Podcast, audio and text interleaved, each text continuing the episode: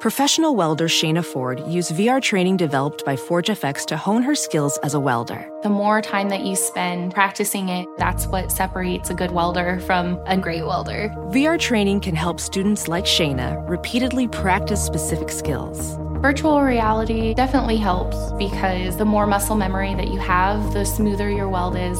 Explore more stories like Shayna's at meta.com slash metaverse impact.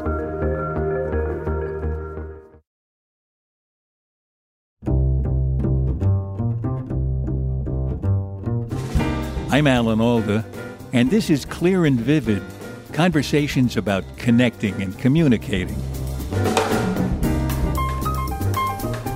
I like to think about children because um, while I was writing this book, I had two, um, as uh, sort of bottomless pits of need. But we have a, a secret weapon that no other species has which uh, is, is a highly suspicious invention, totally, totally weird, and that is grandmas. It's called the grandmother hypothesis. And it's this idea that grandmothers are essential to basically upping the investment in our super, super needy babies. That's Brenna Hassett. The book she's written is called Growing Up Human and it's a lively and often very funny take on one of the most unappreciated traits that make us humans different from all other animals. It's our extraordinarily long childhood. Brenna joined me for our conversation from London, where she's a researcher at University College London's Institute of Archaeology.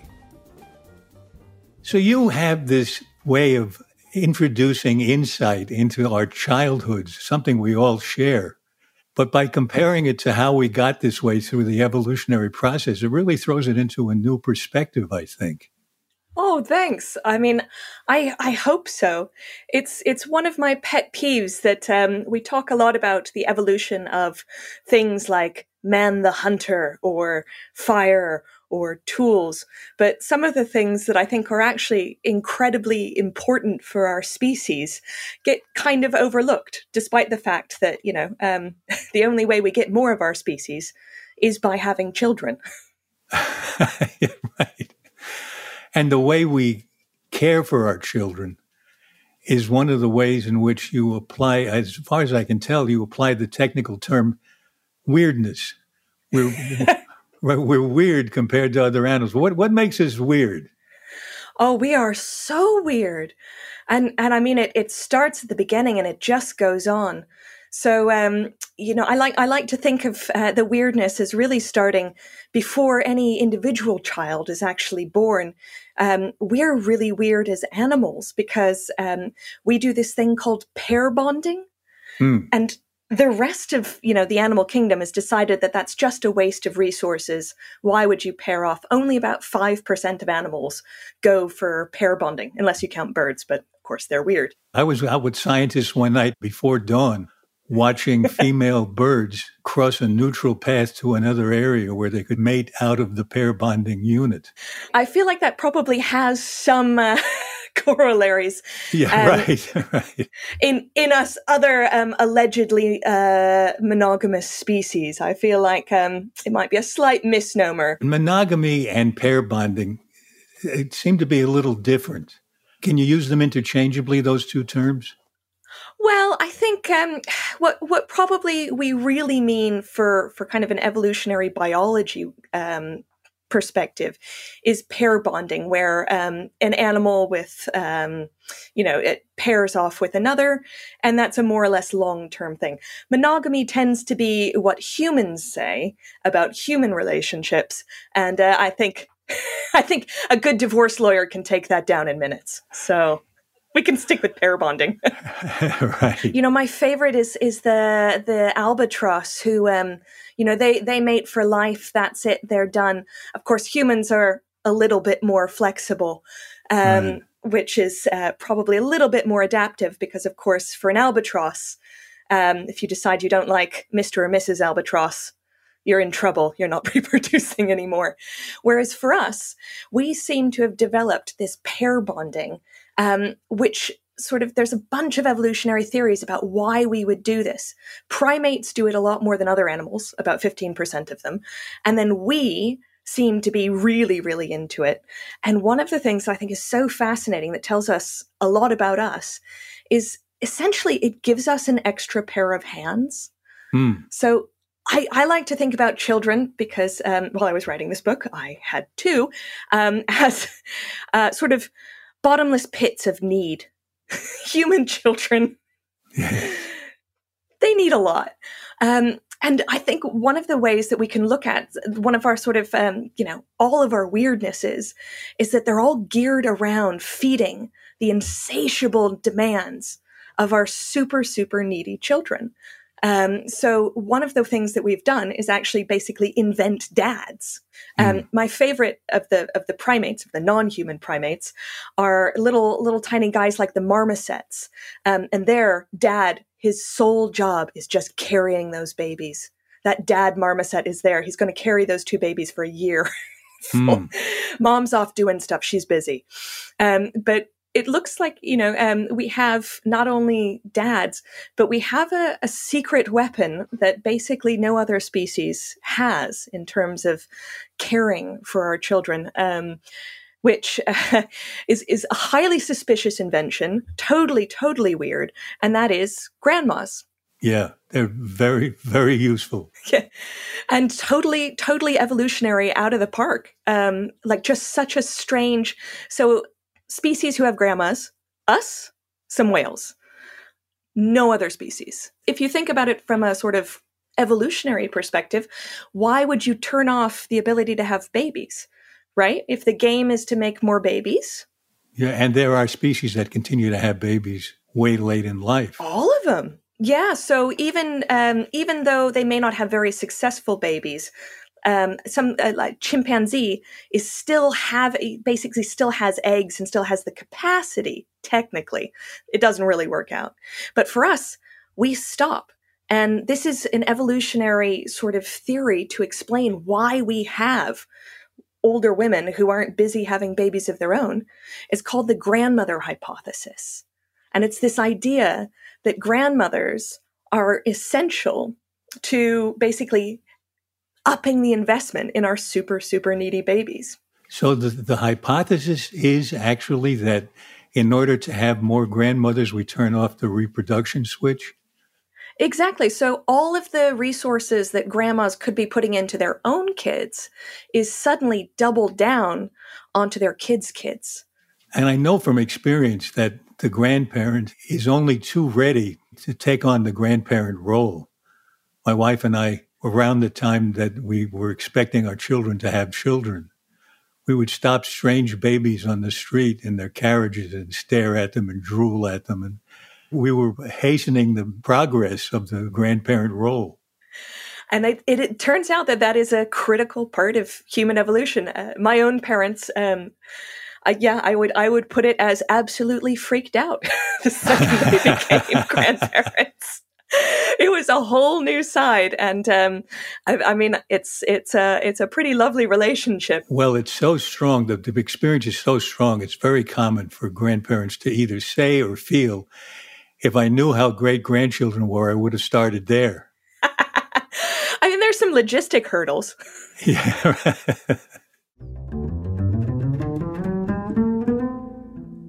so, what other ways are we weird? Well, I mean, it's mostly ways we, you know, it's harder to find ways we aren't weird. So, human babies uh, the way I like to think of it, you know, we are these investment sinks. So um, that kind of shows up in how much our babies take from us, um, how much our babies need to grow their special, particular humanness. Um, so it starts, you know, before the womb, in the womb, babies actually, human babies, have um, a fairly unique ability to send certain types of signals to the mother when they're in the womb that they would like more nutrition. These are actually kind of the root mechanisms that are behind things like preeclampsia and gestational diabetes, which are killers of pregnant women. And other species really do not have these near fatal pregnancies. So that's something that we seem to have evolved uh, in order to basically keep our very demanding babies growing. What role do you think the size of the birth canal has? So, this is another exciting venture into evolutionary theory. So, many of you who um, suffered through Bio 101 or uh, whatever the class was will have heard the theory that human beings walk upright. So, we have a certain shape and tilt to our pelvis that helps us maintain that walking gait and gives us our evolutionary advantage of walking. So, that narrow pelvis, however, is combined with trying to be really smart so our babies have huge brains and therefore huge heads. And you end up with what you could euphemistically call the sofa in a stairwell problem. Um, I haven't heard that analogy. that's that's more or less what it is um, and that that actually is another hurdle if you think you know evolutionarily reproduction is very important. You know, that's how a species gets to make more of itself. And we've put up hurdles where women can actually die because of this kind of mismatch. And it's one of the things that our needy, needy, demanding babies are actually able to to get so much out of us that they just grow a little bit too big. Now, I would I would think because of the cost of that in the lives of the mothers, that nature would have taken that into its economic appraisal of what's what it's worth.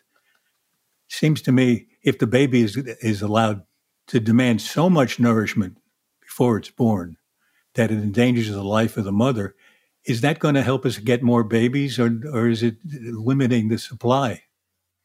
Well, I think one of the things um, that that humans have done, and this is a kind of evolutionary biology catch all, it's not very specific, but you can look at animals um, as sort of fast breeders or slow breeders, animals that um, invest a huge amount in one offspring, or um, animals that just sort of shotgun it. So, you know, poor old Charlotte from Charlotte's Web, she's she's going to have a thousand babies and they're going to be ready to fly the second she, you know, they're they're born. Whereas something like us, we really put the investment in um, that one animal. But for um, spiderlings, they don't all make it. For humans, we really do expect them to make it, so that investment pays off. So somewhere along the line, the you know the the small proportion of uh, poor outcomes seems to have been well overbalanced by how successful the rest of us are. Because if you look at the planet, I mean, we definitely won the, the primate sweepstakes. We are everywhere. Your interest in teeth is very interesting to me. You're a real expert in used teeth. used teeth. I like that. I hadn't heard used teeth. That's fantastic. Um, yes, I actually, so my actual PhD is in used teeth, which is now what I'm going to call it. um, dental anthropology. So teeth are fantastic. So teeth are essentially fossils that are still in your mouth. Um, for anyone who's ever broken a bone, you know, eventually the bone kind of knits back together, it heals over. The, you know, it's mostly unrecognizable. Your teeth, you chip them, no, it's going to take a dentist. It's going to be expensive and you're not going to like it, but it's never going to heal itself, which means that it's a perfect record of the time it was forming.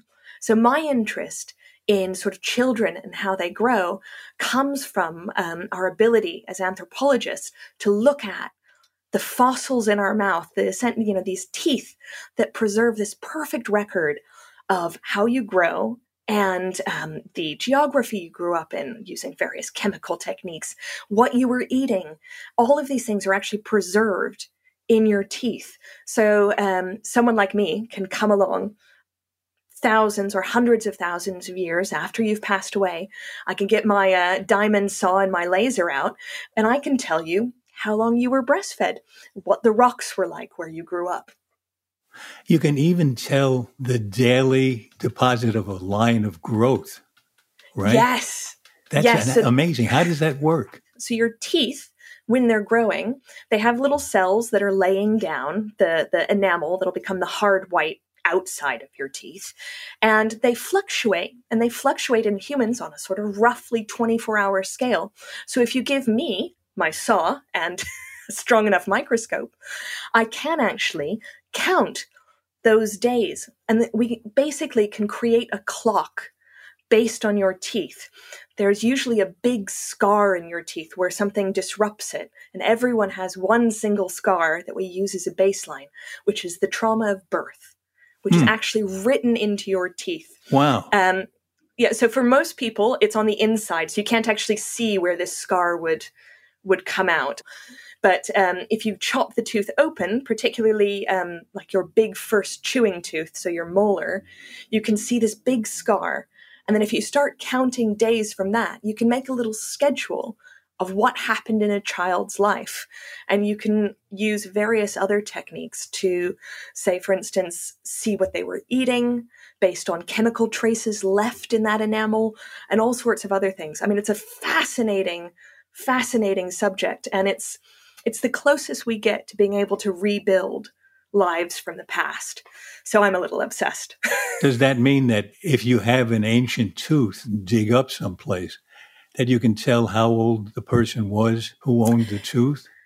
Exact. So if they died while the tooth was still growing, we hmm. can count till the end of um, how many days until the tooth sort of stopped. If the tooth, if the teeth have finished growing, so they're sort of adult teeth, then we're not as able to do the sort of um, technical wizardry, and we have to just basically go by our normal standards of wear and tear, um, which are, are, different all over the world. But um, at some point, an archaeologist is able to to more or less throw you into a category of younger, middle, or older aged adult. This isn't directly related to childhood, although it is in a way. In your previous book about bones, you said that when people were hunter gatherers, their teeth didn't suffer as much as when they learned to store food, because then they were able to eat more carbohydrates, right? And what, what was the result of that? How did their teeth suffer? Well, other animals don't need dentists. There's there's no squirrel dentistry or or whatever. And you know the reason why we have such a mismatch um, seems to be that we don't use our jaws in the same way as our jaws were designed to be used. So, about 15,000 years ago, um, we start to see in the skeletons that we dig up in archaeological sites, we start to see slightly wonky teeth. And your whole jaw is there to basically support your teeth, and everything about your mouth is a finely tuned system ready to respond to what you ask it to do. So if we don't ask our jaws to put to to pull heavy loads, to do lots of chewing, um, you know, uncooked grain, you know, lesser cooked grains, very fibrous food, things that aren't like you know pot noodle and easy to eat, um, then our jaws don't grow as much. And if our jaws don't grow as much, there is not enough room for our teeth but nobody told the teeth. The teeth are still coming out the exact same size that your genetics told them to. So we have these big teeth in these small jaws, and surprise, surprise, they go crisscross, and the back ones, the last ones, always get stuck. And that's why we have wisdom tooth surgery.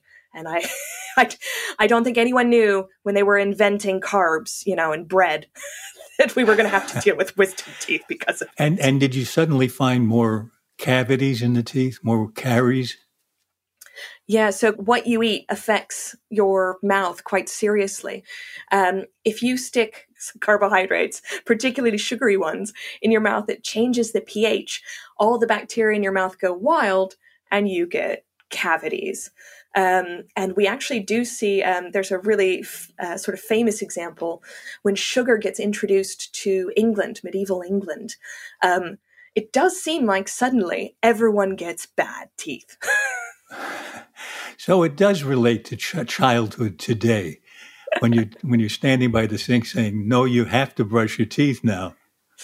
You do have to brush your teeth. It is it is sadly true.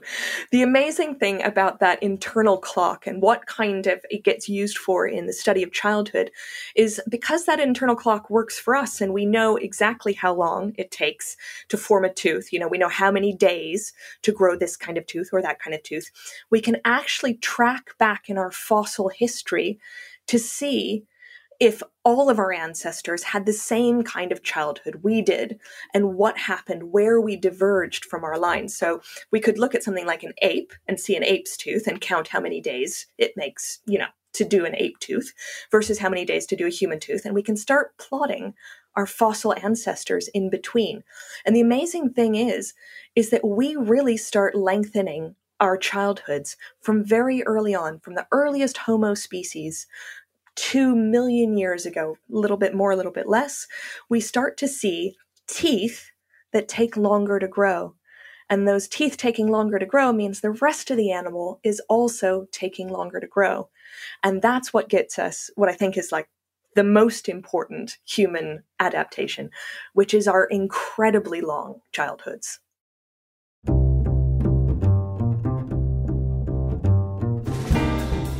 When we come back from our break, Brenna Hassett finds the silver lining in what is for children and parents alike one of the most fraught phases of those incredibly long childhoods, and that's adolescence.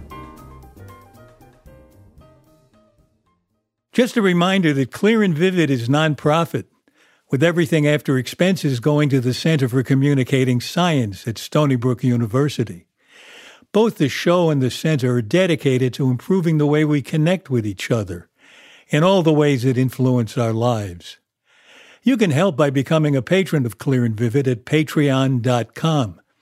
At the highest tier, you can join a monthly chat with me and other patrons, and I'll even record a voicemail message for you. Either a polite, dignified message from me explaining your inability to come to the phone, or a slightly snarky one where I explain you have no interest in talking with anyone at the moment. I'm, I'm happy to report that the snarky one is by far more popular. If you'd like to help keep the conversation going about connecting and communicating, join us at patreon.com slash clear and vivid. P-A-T-R-E-O-N dot com slash clear and vivid. And thank you. As a professional welder, Shayna Ford uses Forge FX to practice over and over, which helps her improve her skills. The more muscle memory that you have, the smoother your weld is. Learn more at meta.com slash metaverse impact. This is Clear and Vivid, and now back to my conversation with Brenna Hassett. Are there stages to the childhood that other animals don't go through? What what benefit do we get from such a long childhood? For instance, everybody has to, at least in our culture, everybody has to go through adolescence. And it's painful often, sometimes not for the adolescents, but for the parents. And I'm wondering what's gained by adolescence? I think other animals are a little lucky to have not have to go through it. I'm I'm slightly terrified because my kids are too young and I don't know what's coming. Be warned. Um, I I am warned. The so the really interesting thing is actually we are definitely not the only great apes who seem to have teenagers. Um, really? Yeah. So um, adolescence is actually a really interesting, very extended period in humans. We have pretty short infancies, which is the period where we're we're glued onto mom, you know, we're breastfeeding, we're we're totally reliant on one person. And then we go off and we're we're sort of into the it takes a village stage very quickly. And that probably relates to that whole our babies are very needy. They need a lot of extra helping hands. Um, and then we have, you know, we, we hit our sort of ability to reproduce, but we don't go off and reproduce. There's no human culture that thinks it's a good idea. And it turns out there's no great ape culture that thinks that's a great idea either. Almost all the great apes have this period where they sort of hit puberty and then they just wait for a bit, essentially learning to be a better monkey um, that seems to be what childhood is for. And what I love is um, gorillas. Uh, so gorillas have a complicated social world where there's one big male and he has females and juveniles with him. So he's got kids and and um, females, but the adolescent males they're not old enough or big enough to challenge him, but they're a little too old to stay with the kids. So what happens is you get gorilla boy bands they go off in the jungle. They form a, you know, a, a four top. they must be a big hit on the gorilla internet. Yeah, yeah, I'm sure. I'm sure they are. but I, I just thought that was so amazing. You know, one of the things that actually that adolescent period seems to do in several primate species is that's when animals leave their their birth groups. And for animals that are so social and require so much learning in order to get through life, um, you know, even chimpanzees and gorillas need to learn skills. They actually take those skills with them into new groups. So having teenagers may not be the uh, adaptive mistake that it appears from outside. It may actually be that that's the period where a lot of knowledge is actually getting transferred between groups. And if anyone's ever seen TikTok, which my students have showed me, yeah. um, you know there's a lot of stuff going on um, that is being communicated you know and shared across groups so it might be that this long adolescence and um, for some of us you know the period between uh, when we are invested in and when we start investing in others is very long indeed these days um, it might be that actually we're we're doing a bunch of other useful stuff learning you know how to how to be better at uh, being human during this period. And of course, you know, getting PhDs in used teeth. Yeah, that brings up two ideas, two questions I have.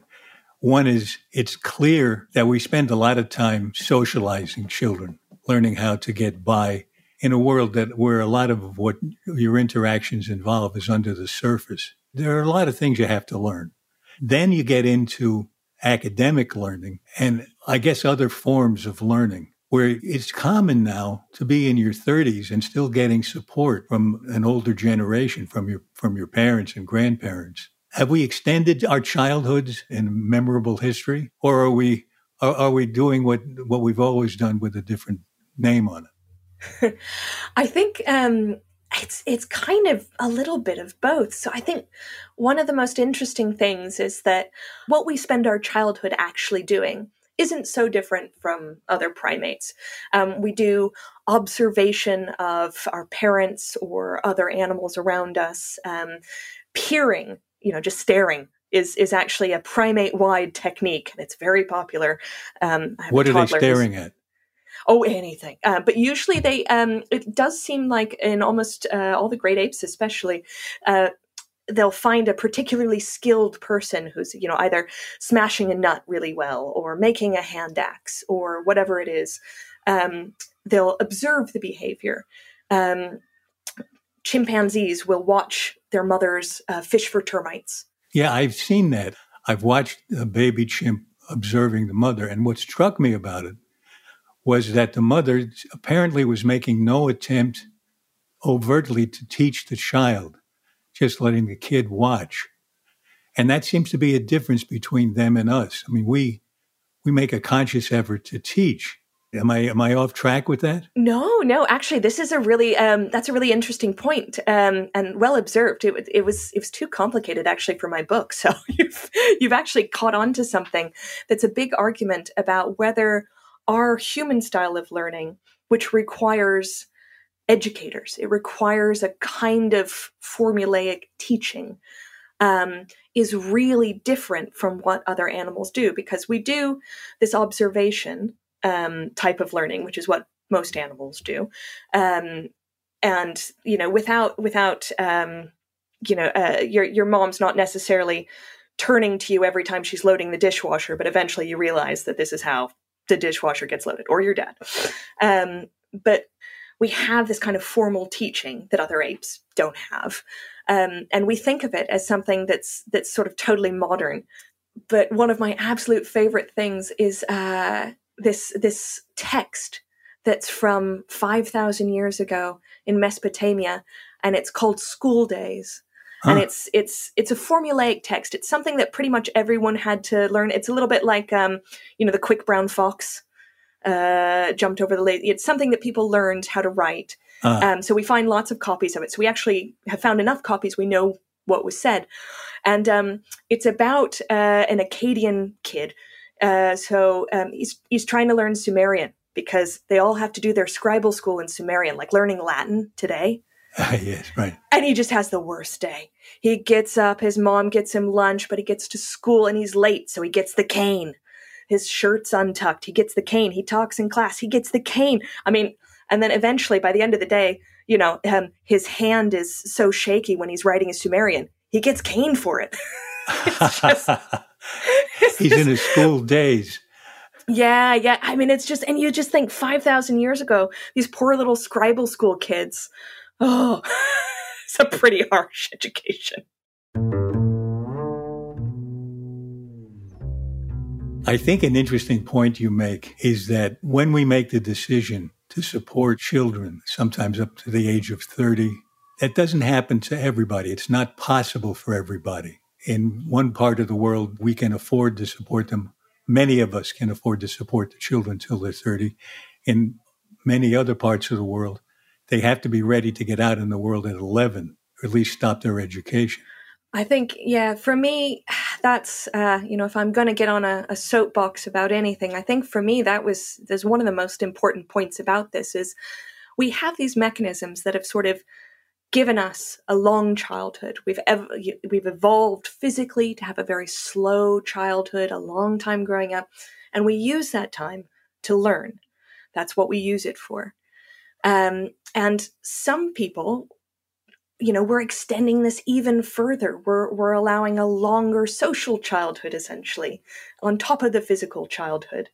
Um, but it's a very social decision. So when we start to see human societies with real differences between the haves and the have-nots which is sort of eh, 5000ish years ago uh, when the first cities start to appear and things like that we start to see real differences in in outcomes for children. I'm an archaeologist um, by training, so a lot of what I do is excavating, um, you know, the the remains of children, and we start to see all sorts of inequality kind of written into the bones, and of course those are written into the life chances, and it's each society, you know, has the power to decide what they're going to do about education. I mean, uh, my grandma finished at 16, and that was considered to be pretty phenomenal for a woman of her time and her class and mm. you know and here i am i got my phd at 30 so you know that's that's two generations to completely change the course of a, a, human life and meanwhile you know i've i've got my student loans and my uh, my fancy degrees but uh, the taliban has just shut down education for girls yeah. in afghanistan so you know um, we are all making these decisions who deserves an education? What are we willing to pay for as a society? We're making them all the time. And um, you know uh, remains to be seen what kind of what kind of society we want to build.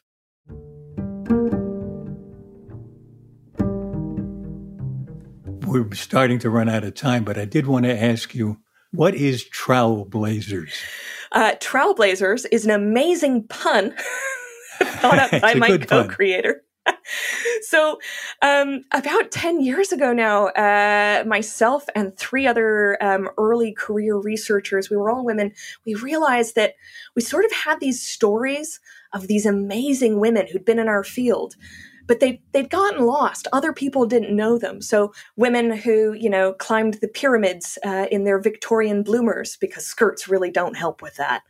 Hmm. Um, mm. You know, women who cross dressed to go and excavate in Iran because uh, they couldn't get away with it otherwise.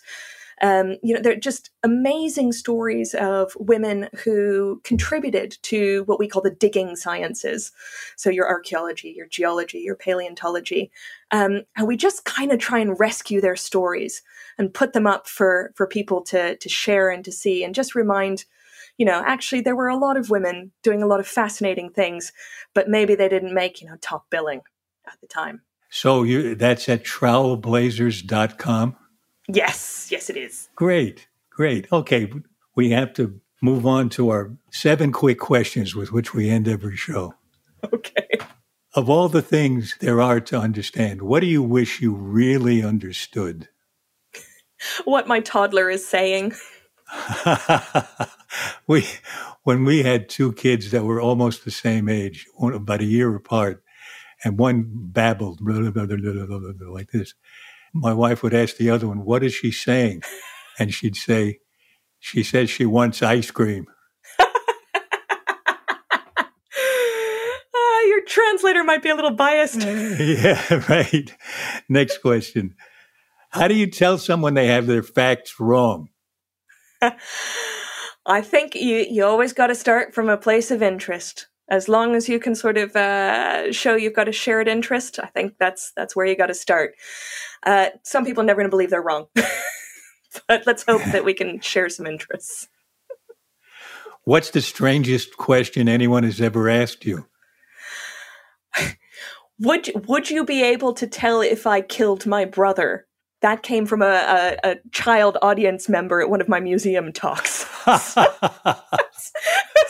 and did he did he finish it by saying at three o'clock today?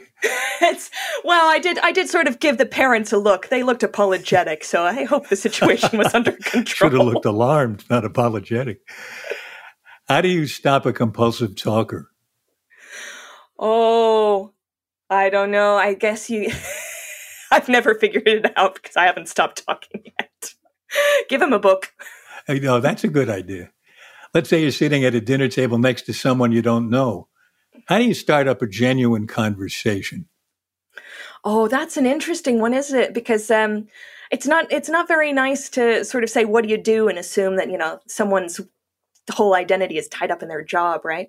So uh, my my new thing is trying to say what are you into? Ah, uh, uh, that's a short way to say it. That's good. What gives you confidence? Uh, oh, toddler babbles, I think. okay.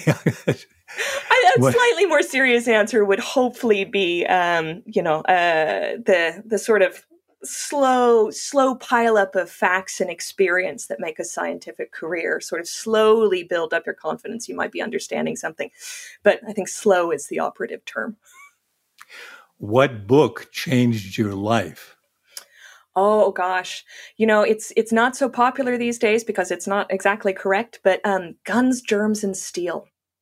Ah. I was blown away. I had no idea that you could try and explain humanity. Like, wow, what a big question! What a fascinating subject. That just blew my mind. And then I went off and tried to do it a bunch. I'm still trying. That's great. Well, it's really fun to read your exploration, to read about your explorations. And I had a great time talking with you. Thank you for a lot of fun. Oh, thank you. Me too.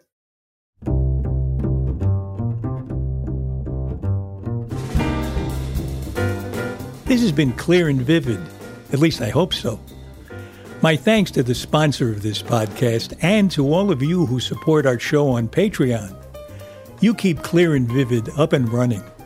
And after we pay expenses, whatever is left over goes to the Alda Center for Communicating Science at Stony Brook University. So your support is contributing to the better communication of science. We're very grateful. Brenna Hassett is a research associate at University College London and a scientific associate at London's Natural History Museum. As a bioarchaeologist, she specializes in using clues from the human skeleton, including teeth, to understand how people lived and died in the past. That was the subject of her first book, Built on Bones 15,000 Years of Urban Life and Death. Her new book is Growing Up Human The Evolution of Childhood. This episode was edited and produced by our executive producer, Graham Chedd with help from our associate producer, Jean Chimay. Our publicist is Sarah Hill. Our researcher is Elizabeth O'Haney, and the sound engineer is Erica Huang. The music is courtesy of the Stefan Koenig Trio. You can subscribe to our podcast for free at Apple, Stitcher, or wherever you like to listen.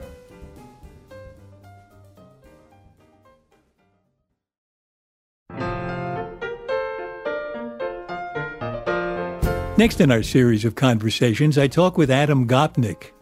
In his book called The Real Work, he sets out not to master, but to appreciate what mastering would entail. Such diverse skills as figure drawing, dancing, boxing, even at the age of 50, driving.